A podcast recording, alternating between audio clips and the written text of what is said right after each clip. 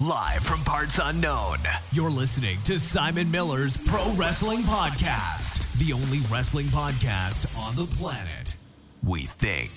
Sit back, relax, prepare for positivity to run through your veins as Simon Miller gives you your weekly dose of powerful pro wrestling audio. It is Miller Time. Hello, my friends, and welcome to Simon's Pro Wrestling Show, the 9th of February 2020. Where else would you rather be? Probably lots of places. Although, if you're in the UK right now, it's snowing. Um, I know some of my American friends are having much worse than this, but some areas of the United Kingdom right now are minus 14. Minus, nowhere in England ever gets to minus 14, but we're not going to talk about the weather because we'll be here all day, or we probably won't. I don't really have much more to say that other than that. I, I, guess I'm going to call this podcast. I hope your hole is okay, or ow, my hole. I don't know what to do. Who would have thunk that over the last seven days, the most talked about thing in the world of professional wrestling would have been Nia Jax, I guess, missing a leg drop, falling on the ring apron, and saying out loud, ow, my hole. Some people love it, some people hate it. I'm kind of somewhere in the middle, as I usually am, mostly because, you know, wrestling's there for entertainment. But I will say this I think it brings up a very interesting topic when it does come to the world of sports entertainment in terms of what's good and what's bad and what we like and what we don't like. We have seen some incredible matches in 2021 alone. You know, you can go to the Royal Rumble, you can go to some of the New Japan stuff. AEW is consistently smashing them out. And they you know they get good chatter and they get a good response and they get good feedback. And I'm certainly not saying that we don't need good wrestling matches in wrestling. Of course we do. It's one of the most important things. That should almost be the base. That should be the fundamental. Especially as athletic competition has become more well, the level has risen, right? You go back to the 80s and you got Hogan, you know, King Kong Bundy, people like that. I don't want to say people like Macho Man Randy Savage or Ricky Steamboat because I think they probably, you know, they could have adapted to this kind of time frame. But athleticism and the, the skill bar has gone up.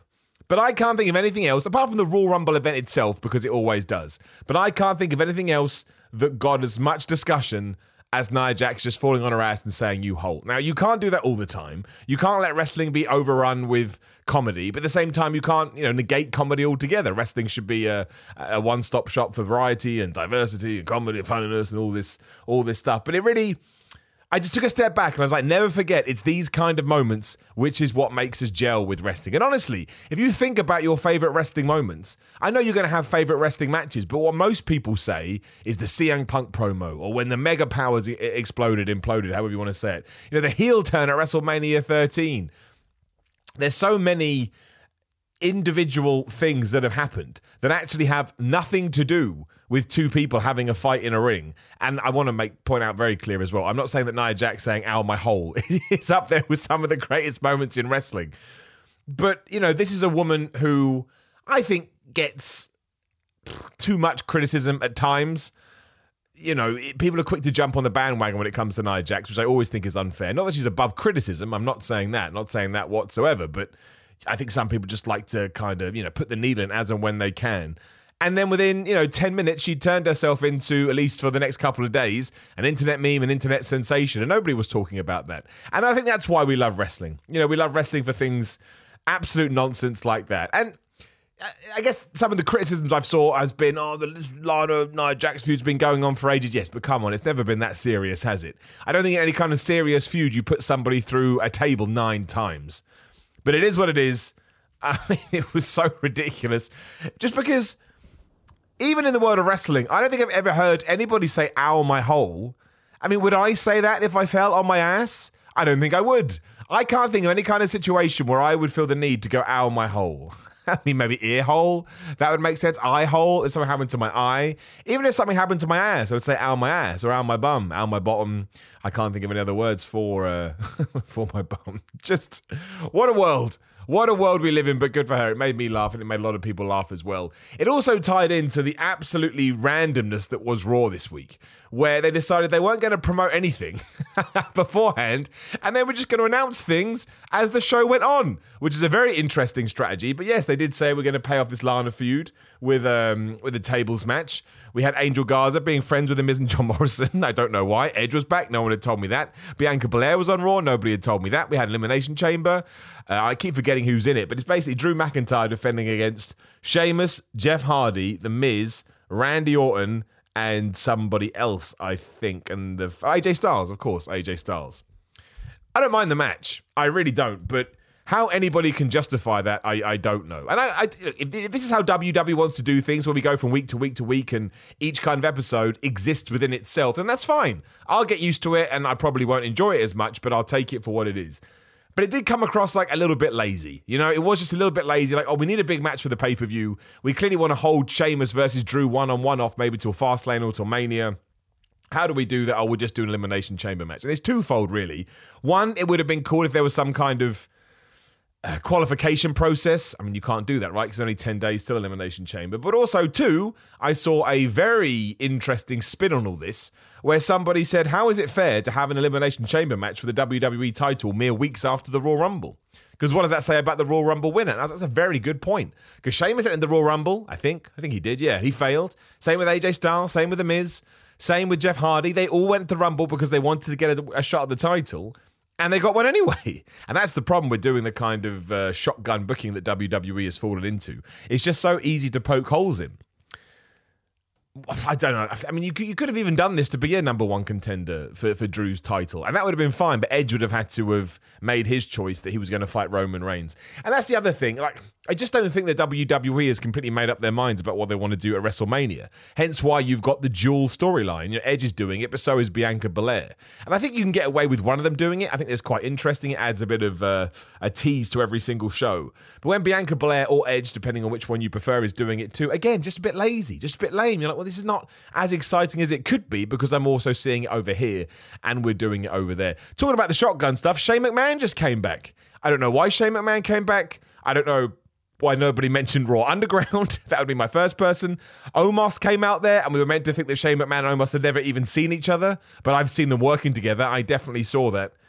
So just an absolutely crazy Raw. It, it, it truly was, and it wasn't like devoid of good content, but it just felt like all the highlights were average at best, which is probably too negative if I'm completely honest. But you know, you open with this big elimination chamber thing, you're like, okay, it's, it's not the greatest thing in the world. At least I know that main event will be good. But then you get Jeff Hardy versus AJ Styles to justify the fact that they are in this semi program now, and AJ Styles just win. And it's an okay match, right? You know, it's easy to watch.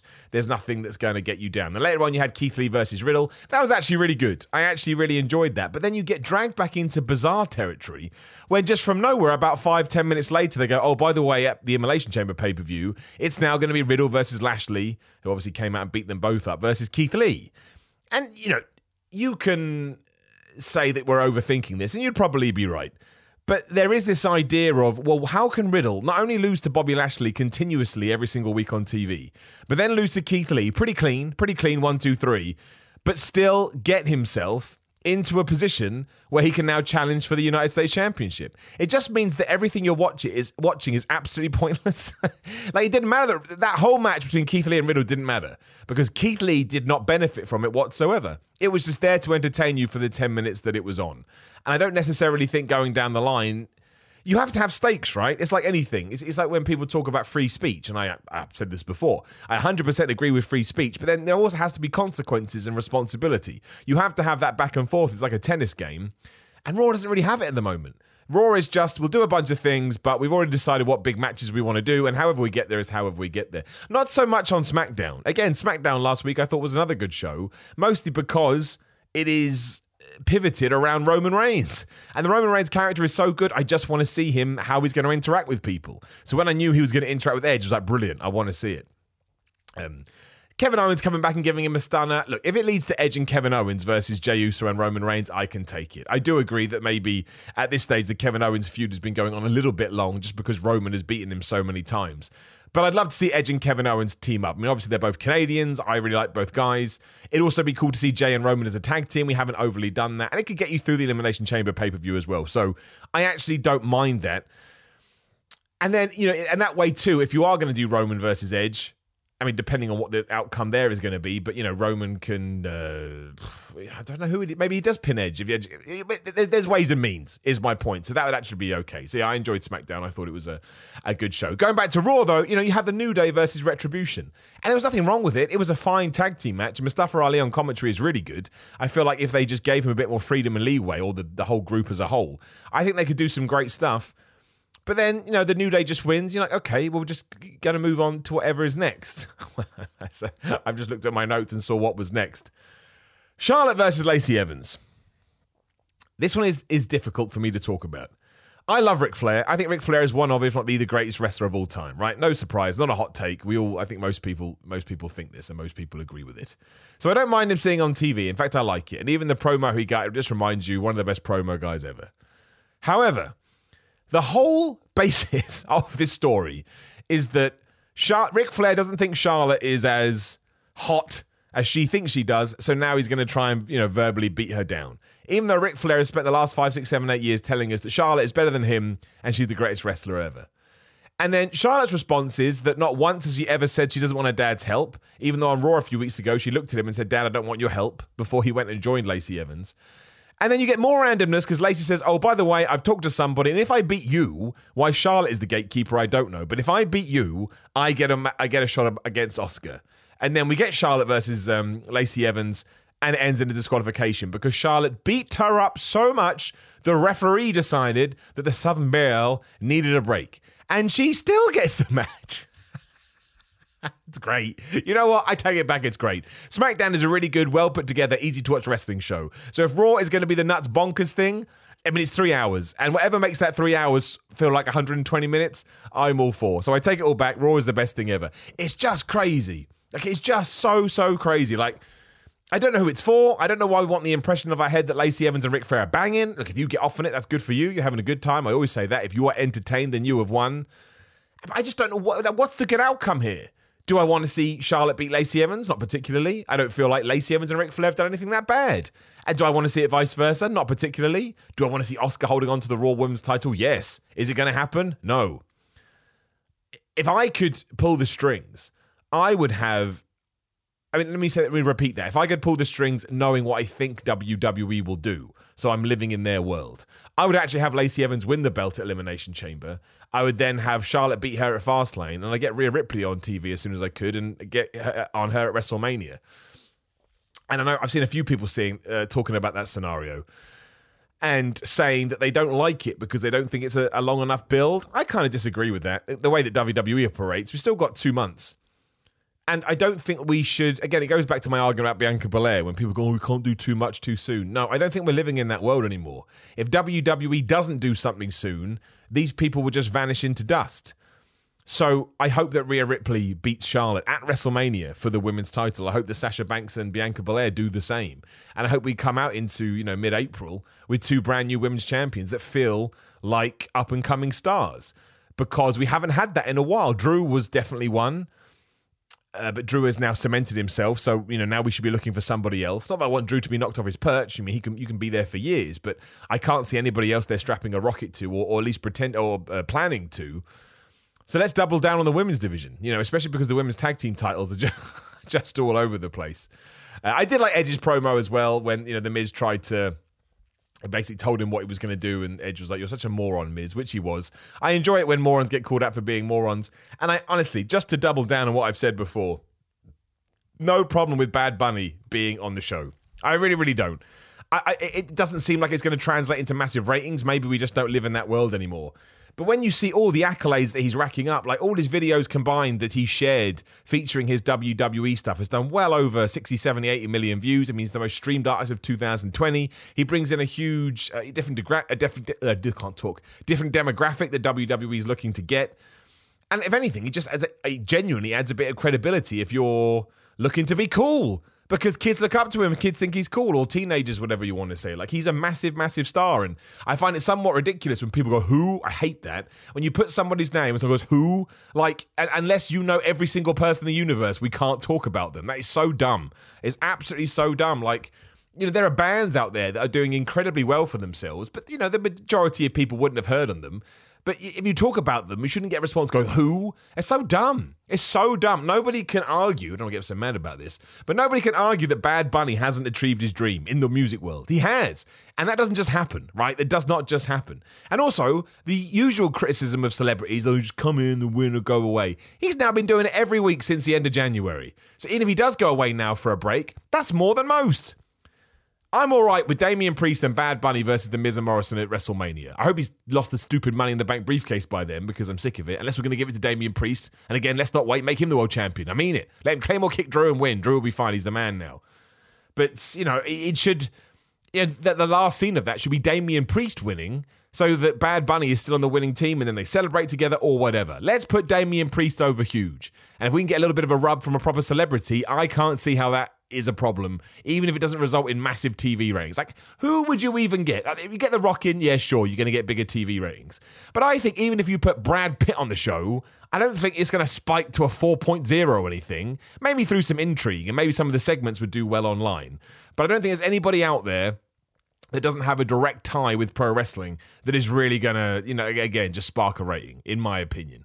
Uh, Angel Garza was also just back on Raw, and he's friends with the Miz and Morrison now. So just deal with it.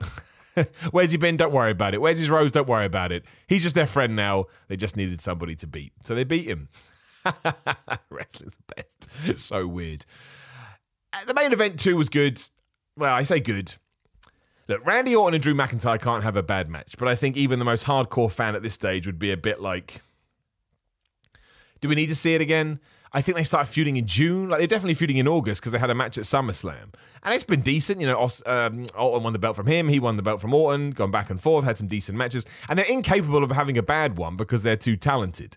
But it's a law of diminishing returns. After a while, I was like, I don't really need to see this again. And then after ten minutes, when Sheamus just runs down and Brogue kicks Randy Orton by accident, and Sheamus, um, uh, Drew McIntyre, Claymore kicks Sheamus, and that's it you kind of just get this feeling of, well, I've already seen a bunch of DQs already, and that's a DQ. And I've already seen a bunch of distractions, and that's kind of the distraction too, depending on how you want to look at it. And after a while, you just start thinking, what is even the point of like watching uh, matches, right? That's a bit too strong. What's the point of watching matches? But there is no consequence to them whatsoever. I think we probably should have just done Sheamus versus Drew at Elimination Chamber. But I tell you what, if they are holding it off for WrestleMania, if they build it right, and if they can tell the story, I don't think that's the worst thing in the world because I totally believe that Drew McIntyre will retain his championship. So I don't want to see a Keith Lee in there. It wouldn't happen anyway, but I don't want to see a Big E in there. They don't need to be in that spot and lose. You know, when it's time to pull the trigger, if we ever do do that, you know, they should be treated like superstars. And Sheamus is sort of coming to the back end of his career. Doesn't need another title run, I don't think. I mean, you can even do it that Sheamus somehow screws his way through the Elimination Chamber and wins the belt, and then Drew wins it back at WrestleMania. I'd be all right with that as well. I, I, think that would be fine, especially if you can't get somebody like a Brock Lesnar and Edge is going to go against Roman Reigns. But yeah, overall, just a strange episode of Raw. Again, it just feels like they don't really know where they're heading, so they kind of just they just make stuff up as they go, which I suppose is fine. Which I suppose is fine if that's what you want. It's just it's really weird to me when. SmackDown to me is a really well put together show. Everything makes sense. It kind of feels like we're going to do something with Cesaro now. That's exciting. Again, Daniel Bryan versus Cesaro, always good. And you watch Raw, and it's like the complete opposite it's just all around the houses and going left, up, right, sideways. It's just like this is crazy. so weird. Uh, going back to last week as well, I thought AEW was a good show uh, too, it, just because of the ending, right? With with, with Kenta and the the forbidden door being opened no one really knows what that means at this stage, especially with the pandemic going on and the big stars not being able to go to and fro. And also, we don't even know if that's maybe the deal right now is just sure you can use Jon Moxley on New Japan Strong, and we'll use Kenta on AEW. Like the main event uh, tomorrow night is what Kenny Omega and uh, Kenta going against Jon Moxley and Lance Archer, or whatever the hell it was. But that's a cool match.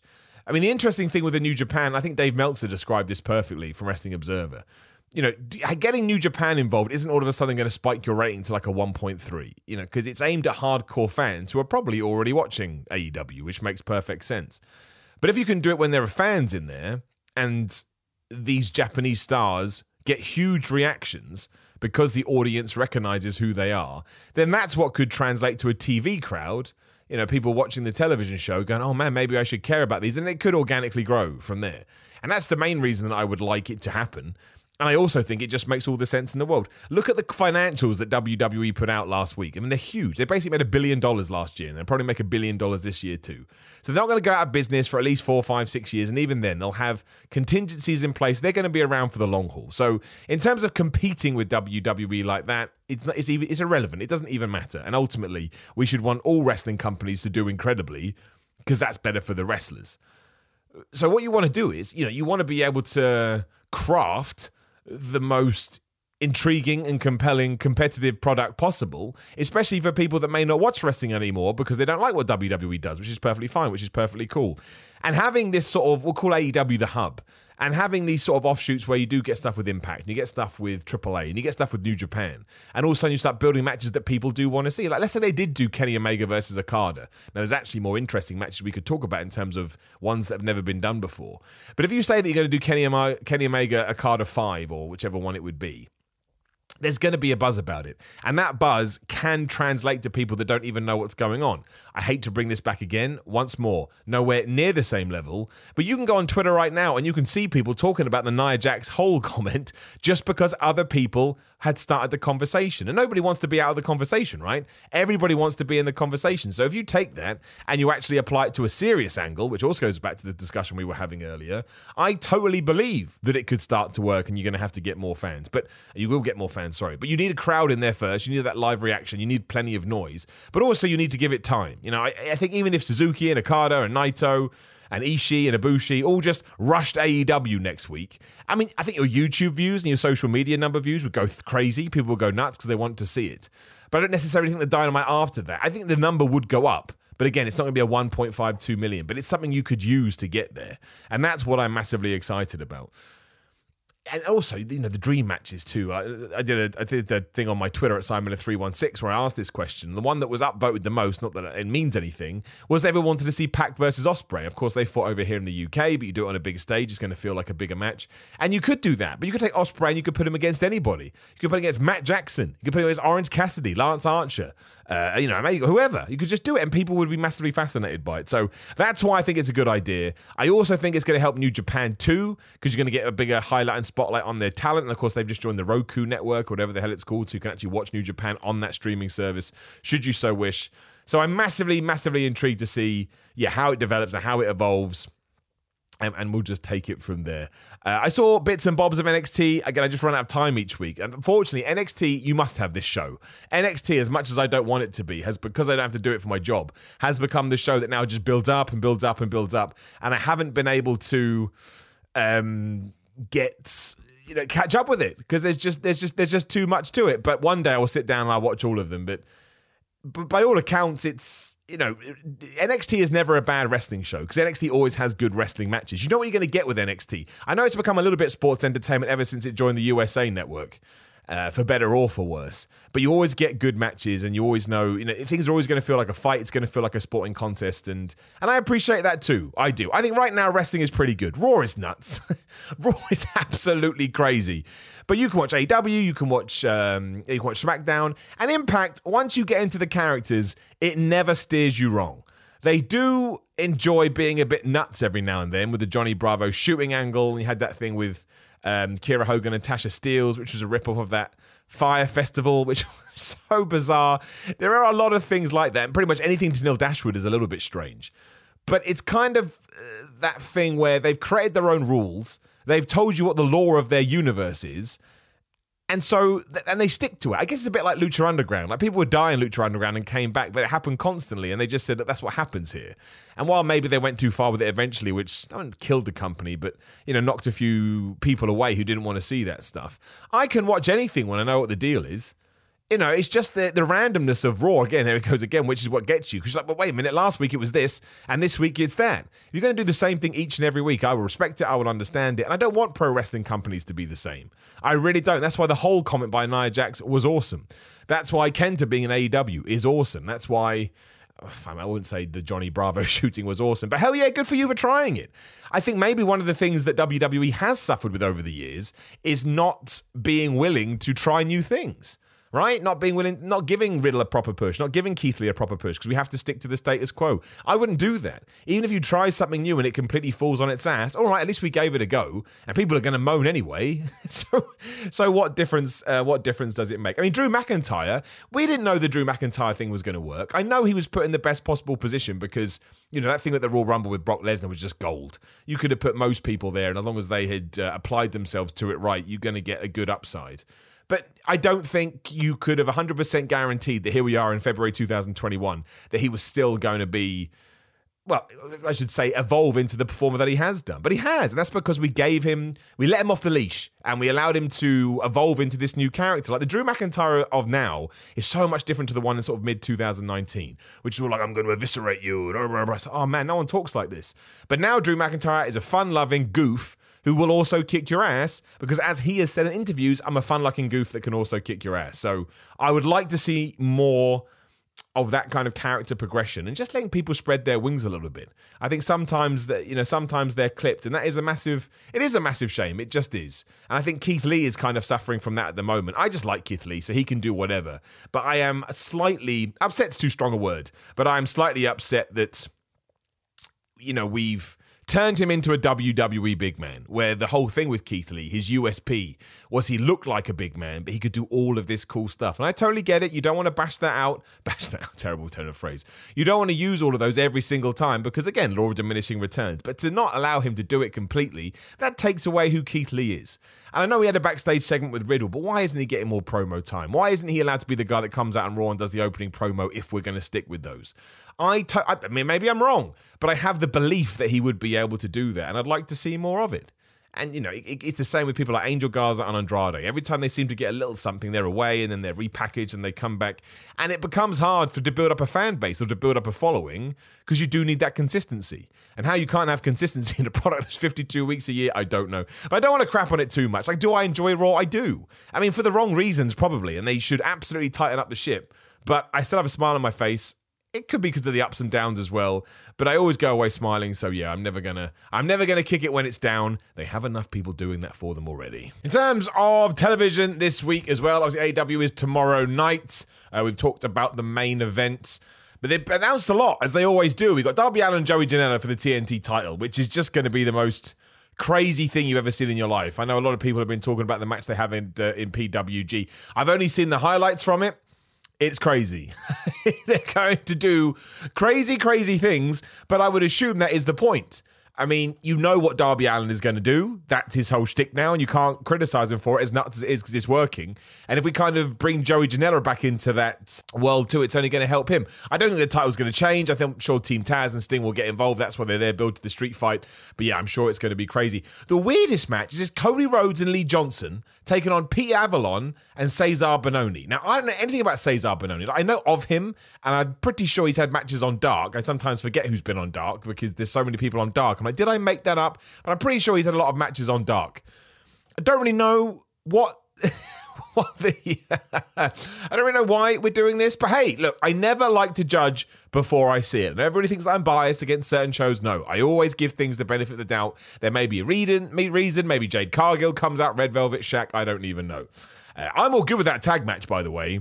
I don't I find it mad that people are, oh, Jade Cargill hasn't even had a match yet. Well, okay, let's see it. Let's let it. She may be the best wrestler ever. I mean, she looks the part, which, as I said, ups and downs is half the battle. I'm fine with it. it we have to, we can't you know, flip away, flick away people that may actually be able to become brand new fans of wrestling. And having Shaquille O'Neal involved is probably going to help you, even just a little bit. Is the whole Bad Bunny thing. Uh, Chris Jericho and MJF versus the acclaimed probably be pretty good. Again, Chris Jericho and MJF will win that because they're the number one contenders. But I bet Jericho, as usual, goes out of his way to yeah, you know, just try and give them the best match possible. So much like Top Flight, they kind of make their mark. And I like the acclaimed, I do. It's even more so because they've got a rapping gimmick, which you think should actually hold them back, but it doesn't, which is very impressive. And then, of course, yes, Kenny Omega, Kenta, Jon Moxley, Lance Archer. I mean, there'll be some continuation to this story. I think it's going to be pretty damn good. And as for NXT, where is my list? It's moved. Where did you go, list of mine? There it is. Uh, you got the Shotzi, uh, Shotzi Blackheart Ember Moon versus The Way. You got MSK versus Legado del Fantasma, and you got Ciampa and Thatcher versus the Grizzled Young Veterans, and of course Cameron Grimes returns. Um, so that will be uh, the, the the Ciampa match as well. Obviously, is the uh, semi-finals of the Dusty Classic, I think, because the finals are going to be at the Valentine's Day show, which at the moment is Finn Balor versus Pete Dunne, Io Shirai and Toni Storm versus Mercedes and Martinez, Johnny Gargano versus Kushida, and you got the yes, you got the Dusty Rhodes Tag Team Classic Finals and the Women's Dusty Rhodes Tag Team Classic Finals. So that will be a good show. I mean, NXT takeovers are always are always good shows. They kind of announced it really late this time, which I thought was a little bit of a shame because I guess you know it used to be such a well-oiled machine, and I totally get it. When it doesn't feel that way, people worry. Oh, there was a really funny thing doing the rounds the other day from the uh, a message, not a message, but uh, a rumor about Vince McMahon in the whenever the hell WCW really started going against them on Monday nights, and Vince McMahon was offended and upset that they were trying to go against his business. Trust me, he didn't think that then. He was just annoyed somebody was going up against him. Vince McMahon would often run shows against his competitors on the same day. But nothing has changed. Let's not pretend anything has changed. We're all doing the same kind of stuff. Uh, before we do ask questions as well, I think we should look forward to the Elimination Chamber properly and try and figure out what WWE is going to try and do with WrestleMania. Because you've got Bobby Lashley versus Keith Lee versus Riddle. I cannot see, unless they are going to do something with Bobby Lashley in the WWE title picture, I can't see how he's going to lose. He is incredibly protected, and I don't even mind it, you know as I said earlier, I'd rather some people had this position. I mean, maybe potentially it would be better if it was a younger or a newer guy, just because Lashley's been around a while. But at least somebody is getting that treatment. So in that sense, I'm not sure where we're going with it. I don't think Brock Lesnar's going to be at WrestleMania this year. I hope that I'm wrong. But even if he was, I don't want to see him go against Bobby Lashley. I know Bobby Lashley wants that match. I would like to see it one day. But I think if you've got him and you need a proper top draw WWE title match, you have Drew McIntyre beat him again in front of fans. I think that really cements Drew title reign. Already gone through Asuka versus Lacey Evans. If we're really not going to get behind Asuka, which devastates me, let Lacey Evans win here. Charlotte gets it off her. Rhea Ripley debuts on whatever, becomes a champion. That's what we should be doing. Again, it ties into all the other things that we've been talking about. Uh, we don't have any other matches announced, but I'm going to guess that we get that tag match with Edge, Kevin Owens, Roman Reigns, and Jey Uso. So it's really about looking at the Elimination Chamber match proper. Now, we will do this next week, but I want to try and figure out how it pertains to WrestleMania because the more I look at it and the more I kind of see the lineup, I don't believe AJ Styles is going to be champion. Jeff Hardy, no way. The Miz, there's no point because you can beat him, plus he's money in the bank holder. Randy Orton doesn't need it, which leads us with Sheamus. All part of me thinks that maybe we do the singles match at Fastlane, but that means your build to Mania is going to be really tight because it's only three weeks between those pay per views. So if you are going to do Drew McIntyre versus Sheamus, I'd rather you did like one of WWE's classic tag team nonsense even though you would be doubling down with SmackDown, but they do that. Where you have Drew McIntyre and, you know, person in other feud going against Sheamus and person in the other side of that other feud. And then, yeah, you blow it off at WrestleMania. Again, I really don't mind Drew McIntyre versus Sheamus at Mania. I don't. I think sometimes I like to look at wrestling from a different perspective. And they did grow up together, you know, wrestling, and they did help each other out, and they are proper good friends in real life. And I can only imagine how cool it would be to be in one of the WWE title matches at Mania. I don't think it would headline. I think Roman versus Edge would do that. But I, you know, who? What does that even mean anymore on WrestleMania that goes seventy-two years? Um, and again, they they could headline night one, and, and the men, other men could headline night two. I would rather Bianca Belair and Sasha Banks headline one night, but whatever, you know, whatever you want to do is cool. But I do think there's something in there. I think sometimes it's much better if you enjoy it, obviously, because that's why you watch it. But I do like the human element, and I like the human element of two dudes that you know traveled all the way from the U- United Kingdom and Ireland having that moment. And I think they'd have a good match. Usually, when you're that close to someone, you can properly kick somebody's ass, and they're all right with it because in the back you can just tap each other on the back and go, "Hey, oh, it doesn't matter." So I'm all right with that. I don't have a problem with it. Uh, I don't have a problem with it at all. And outside of that, I don't think there's anything else going on in the world of wrestling. It will probably quieten down before WrestleMania and then it will just explode again. Although, again, everything, I'm just checking here, everything is just talking about Nia Jax's hole. And that's not a. It's not a sentence I should be saying. What is going on in the flipping world? No, there's nothing else going on. Let's just answer some questions and we can go on from there. Where are my questions is the is the real question. The irony. There we go. I really should have this sorted out. Why I don't, I don't know. And my man Connor says, oh, the classic. If you could sign with any major wrestling company, who would you choose and why? My answer to this is very boring. Very, very boring. If I got offered any kind of a deal, I would wonder what the hell was going on. Because again, this goes back to the human element. Whether it's AEW, AEW, NXT, Ring of Honor, whatever, these are still these initials are still synonymous with wrestling companies that we know and love. And I believe that if you do get an offer, uh, it goes to show that you must have done something right. And I truly believe that. So it would all depend on what the situation was. You can never answer it. I would just, if I ever get offered a contract like that, I'll be I'll be blown away. But what does it mean? What does it mean for doing uh, for what I'm doing now? That may be something I need to think about. Although you never say no to opportunities, of course. You grab it with both horns and you run wild. Hareen says, Hey Simon, it's my daily proclamation for my Kenny Omega love. I totally agree with you. Now that this door has been knocked wide open with Kenta's great go to sleep, who do you want Kenny to face from New Japan? Also, what's going on with his impact story? Have a great rest of your day. Thank you very much. And you. I mean, I, I, Omega versus Okada would be one that shoots up there. If you were going to do title versus title, so IWGP versus AEW, and you do it in the Tokyo Dome or you do it in Madison Square Garden, full house, and somebody becomes a double champion, that's what you want to do. That will get people talking. It will tie into everything that we talked about before. It will be a huge deal and something we talk about for years.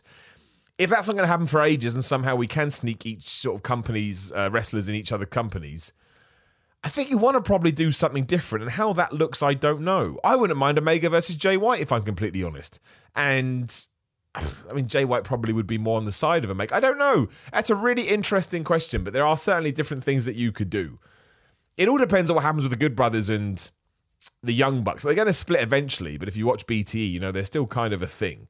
So as soon as they do step away from each other and probably have that match, you could easily put Jay White I'd still put Jay White on the side of Kenny Omega. That's just his character. It's a great question, and this is why it's so exciting. It really, really is. And I think, you know, if you can do Jon Moxley versus Suzuki in an AEW ring, that would be awesome. Or Suzuki versus a Darby Allin, you know, that's only going to help massively. Maybe you could do Moxley versus Okada. We've never seen that before. I think it just gives us so many options, and it really, really would be like a pat on the back for hardcore fans that are already invested. But there's nothing wrong with that. There's nothing wrong with getting the people that are going to watch you anyway to feel even more beloved with you. It means they're not going to go away. And in terms of the Impact storyline, I just think we're giving it a rest for now, which is smart. Like we've got uh, No Surrender, is it, this weekend? Where we've got Private Party versus the Good Brothers. I mean, Private Party won't win, but they'll get good experience. And I'm sure probably down the road in a few, probably at their next pay per view in a couple of months, we'll do Rich Swann or maybe Moose versus Kenny Omega. And Kenny Omega should win that belt as well. Like, if you're doing an invasion story angle and someone's trying to be a belt collector, too many times we've seen it fail. So this time, let's see it happening. Let's do it. It's only going to help everybody else. Kenny Omega is a massive star. Uh, Bauman says, should New Japan unify the IC and heavyweight championships? If yes, how should they do it? I think they should just split them up again. I mean, it all depends. The good thing about IWGP belts, or all the belts they have, I should say, is that they all feel like you've won something. They've done a really good job in protecting them and making them feel like a top prize. So you could have as many belts as you want when you you've able you've been able to establish that. The hard point being it's difficult to do that when you have more belts because you do water it down. I would like to see them yeah, kept separate. I know it means we have the US belt and the never open belt and everything else, but I, I quite like the IC championship. So yes, I would keep it separate for now. And I suppose if you're not going to do that, the time to join them would be now as well. But no, I wouldn't. I'd hold them off. Uh, Andrew Davis says, What is your favorite B pay per view set design? Oh, dude, the backlash with the swinging blades. In fact, I'm going to look it up right now. I, it, do we even call them swinging blades? Swinging blades. I better type in WWF because they do come up. And it's the, the first thing that comes up on Google is favorite pay per view entrance sets. and everyone's talking about backlash with the swinging blades. It is a shame that they got rid of them. I don't mind WWE being all flash and I'm talking in Backlash 1999 because I'm pretty sure that's where they were. It may have been 2001. Oh, no, it's not going to come up, is it? No, I don't think it is then. Yeah, I don't mind WWE being overproduced and big and flashy. There it is. Backlash 2001, just the best. But not keeping with those, especially now with the Thunderdome, not keeping with that stuff does make it feel a little bit more conservative than it should have done otherwise. That's a shame they got rid of those. Ah, oh, I'm looking at them now. Absolutely glorious. Um, General Kanye.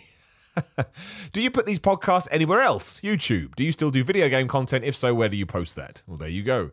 Um, no, I don't put these on YouTube anymore. We've talked about it before. I won't bore everybody with it again. They're just it's a podcast, so you can get it on all podcast apps of choice. But you don't need to know this because you'll be listening to it right now. Um, the video game content I hopefully will go back to soon. I'll just be completely honest with you. I have no time, and I appreciate the fact I have no time because it means that people want me to do things for them, which is awesome. Um, but I'm already lacking in sleep. Again, not going to complain about it, but I am already lacking in sleep. And I think if I add anything else to my plate, I may send myself over the edge. But you never know. It's certainly, it's always on my list of things to get back to at some point. And I should also say at this stage, shout out to pinsandknuckles.com for always supporting the show. And patreon.com forward slash Simon316. Support me if you should wish. Uh, John Retro said, Would it be seen as bad form to tickle your opponent's neck when you have them in a full or half Nelson? Well, not really. If we look at wrestling. Um, as being legitimate sport, legitimate competition, you need to get out of that as, as quickly as you can. So if that's a tickle or if that's uh, blowing in their face, I don't know. Or whatever the hell it would be, that's what you've got to do. So, no, I'd be 100% behind that. It would be weird, and you'd have to justify why you did it, especially from a commentator's point of view. But if you need to get out of there, you've got to get out of there. Uh, Dealer Dave says, Does Drew McIntyre lose the title at the Elimination Chamber, and then you have Edge versus Randy Orton at Mania for the championship? No, I don't think so. I don't think you do that match last week if that was your plan. Uh, I would. I would I wouldn't go back to that now. I think it doesn't feel as exciting as it once did because the world changed. I would rather see I don't I because I don't want to see right now Edge versus Roman is just more interesting to me. And when you have an opponent that's already more interested, going to one that's instantly less interesting is silly, right? So I think you got to do. I would do Roman versus Edge, and if I can't do Edge versus uh, uh, Drew McIntyre versus Brock Lesnar, I'd probably do Edge versus. Uh, what's going on with me? I'd probably do Drew McIntyre versus Sheamus unless they're going to push Bobby Lashley or something like that, which would be fine because Bobby Lashley feels like a killer right now. And as I always say, all I want is for Drew McIntyre to get more and more momentum and just become better and better and better. That's all right with me. Uh, Peter says, Do you think WWE will try and turn Roman Reigns into a good guy before losing his belt? Or do you think they'll build up somebody to eventually dethrone the big bad guy? There's no point going back to that now, given how well this is working. Now, I get it that sounds like something that Vincent McMahon would do. I totally understand that. I'm not cre- I'm not saying otherwise.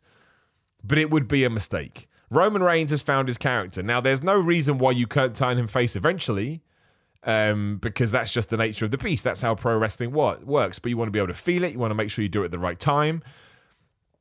And that shouldn't be for a long old while. And yes, before you do do that, somebody should beat him for the championship. So all his goodwill, goodwill that he's got, goes over and pastes onto somebody else. That's massively important. So I hope they do that. Obviously, they've been in a position before to do that, and they haven't, even with Roman Reigns when he was trying to dethrone Brock Lesnar.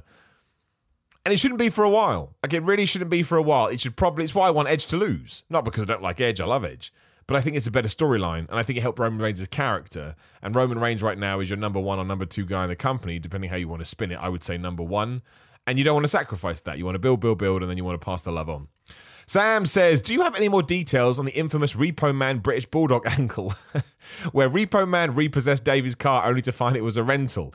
I mean, no, other than the fact that the Repo Man was treated like a massive joke from day one. That was the whole idea. I'm sure you, we, most of us know that. But that's why people think I'm joking when I talk about the Repo Man. They think that I'm not serious, whereas in fact, I'm deadly serious. I don't necessarily think the Repo Man is the pivotal of wrestling, but I do think it's just the best way to describe wrestling. That in this world, you can have a guy who all he is doing is trying to repossess stuff, because I presume that's his job. And I know he kind of does it in a sneaky way, sometimes an underhanded way, but he is a bad guy for that very reason. And I love that, that such a stupid character can exist. I'm never going to get mad at it. I'm 99% sure with Repo Man, as they do a lot with their comic characters, it was just what dumb stuff can we make him do now? And they came up with bit after bit after bit after bit, and it was uh, yeah, it was dumb. It was stupid. Spookalicious says, "When do you think the Fiend will make his next appearance after being burned to death?" Well, I will tell you this: rumor and speculation. Who knows how true that is? Is when he does return, he is going to have a very different look. And I think the reason we have kept him off TV for so long is because it is going to be Randy Orton versus Bray Wyatt slash The Fiend and maybe a Firefly Funhouse match, Funhouse match, or something silly at WrestleMania, which is kind of interesting because we have done this before with those two. But I can't think of any other reason to keep him off TV. So maybe the Elimination Chamber, and he costs Randy Orton his, you know, shot at the title. He could do that, and then maybe you do something with Alexa Bliss at Fastlane. Not a match, but maybe that's how you get to the WrestleMania. But I would be amazed if those two don't do something. And given that, yes, you know, the, the Elimination Chamber is sort of slap bang in the middle of February, that's when I think he'll return. Or you do it on the Raw the night after. You may do it on Raw because obviously they're much more geared towards TV than they used to be. But in the next couple of weeks, I imagine I'd see The Fiend back. I, th- I think he's probably, they're probably doing a Kane at the moment where they kind of want you to forget that he exists. You're so focused on the WWE title and the Elimination Chamber stuff, and then boom, he's back. I don't know how I feel about it. I'll be intrigued by the new look it's an interesting character, which kind of had so much potential, and then much like the original Bray Wyatt, got pulled around a little bit. But we'll see. We'll always wait and see.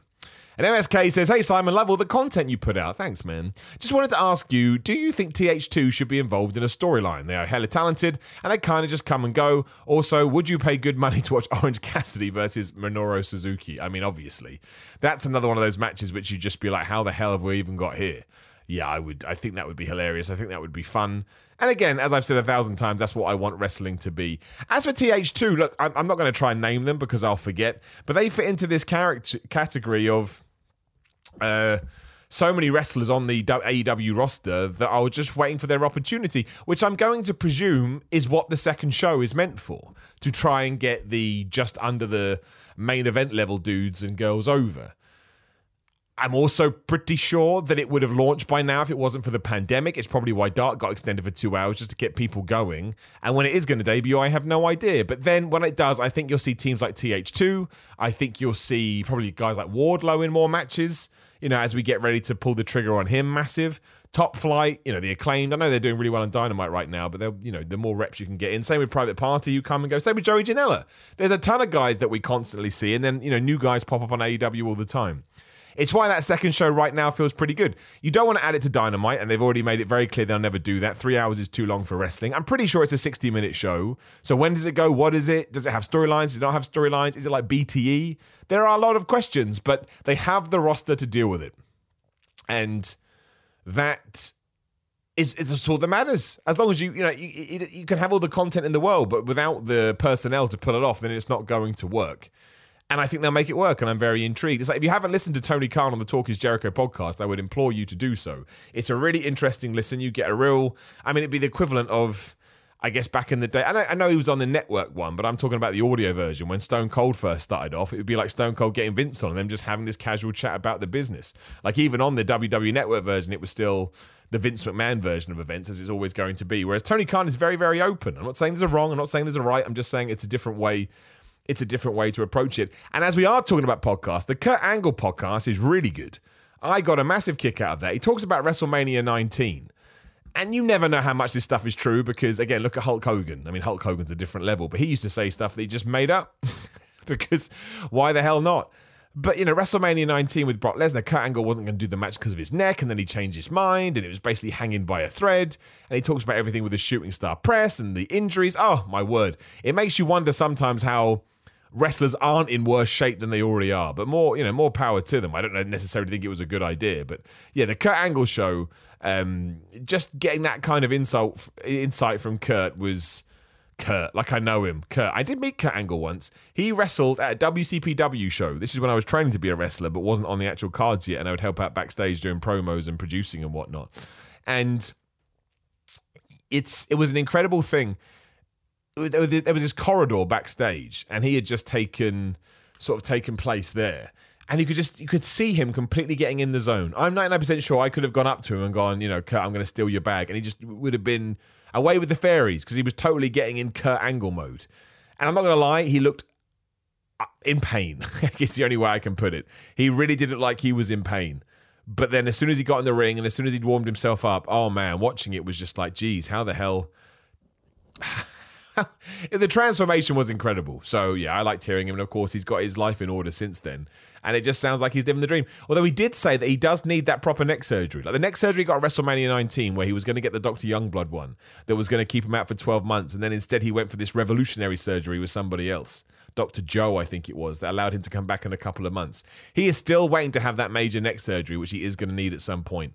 And I was just like, wow, man, imagine having that over your head. That would be intimidating. That would be scary. Neck surgery he talks about his arm atrophy. I can never say it. Basically, his arm like got all shorter and weaker and stuff because his neck wasn't able to support it enough.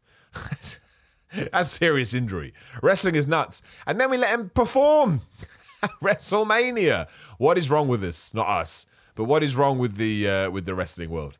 Uh, and on that note, I will I will sign off mostly because I, my my screen time is now limited to 45 minutes. I'll leave it till the end of the podcast to update everybody about my eye.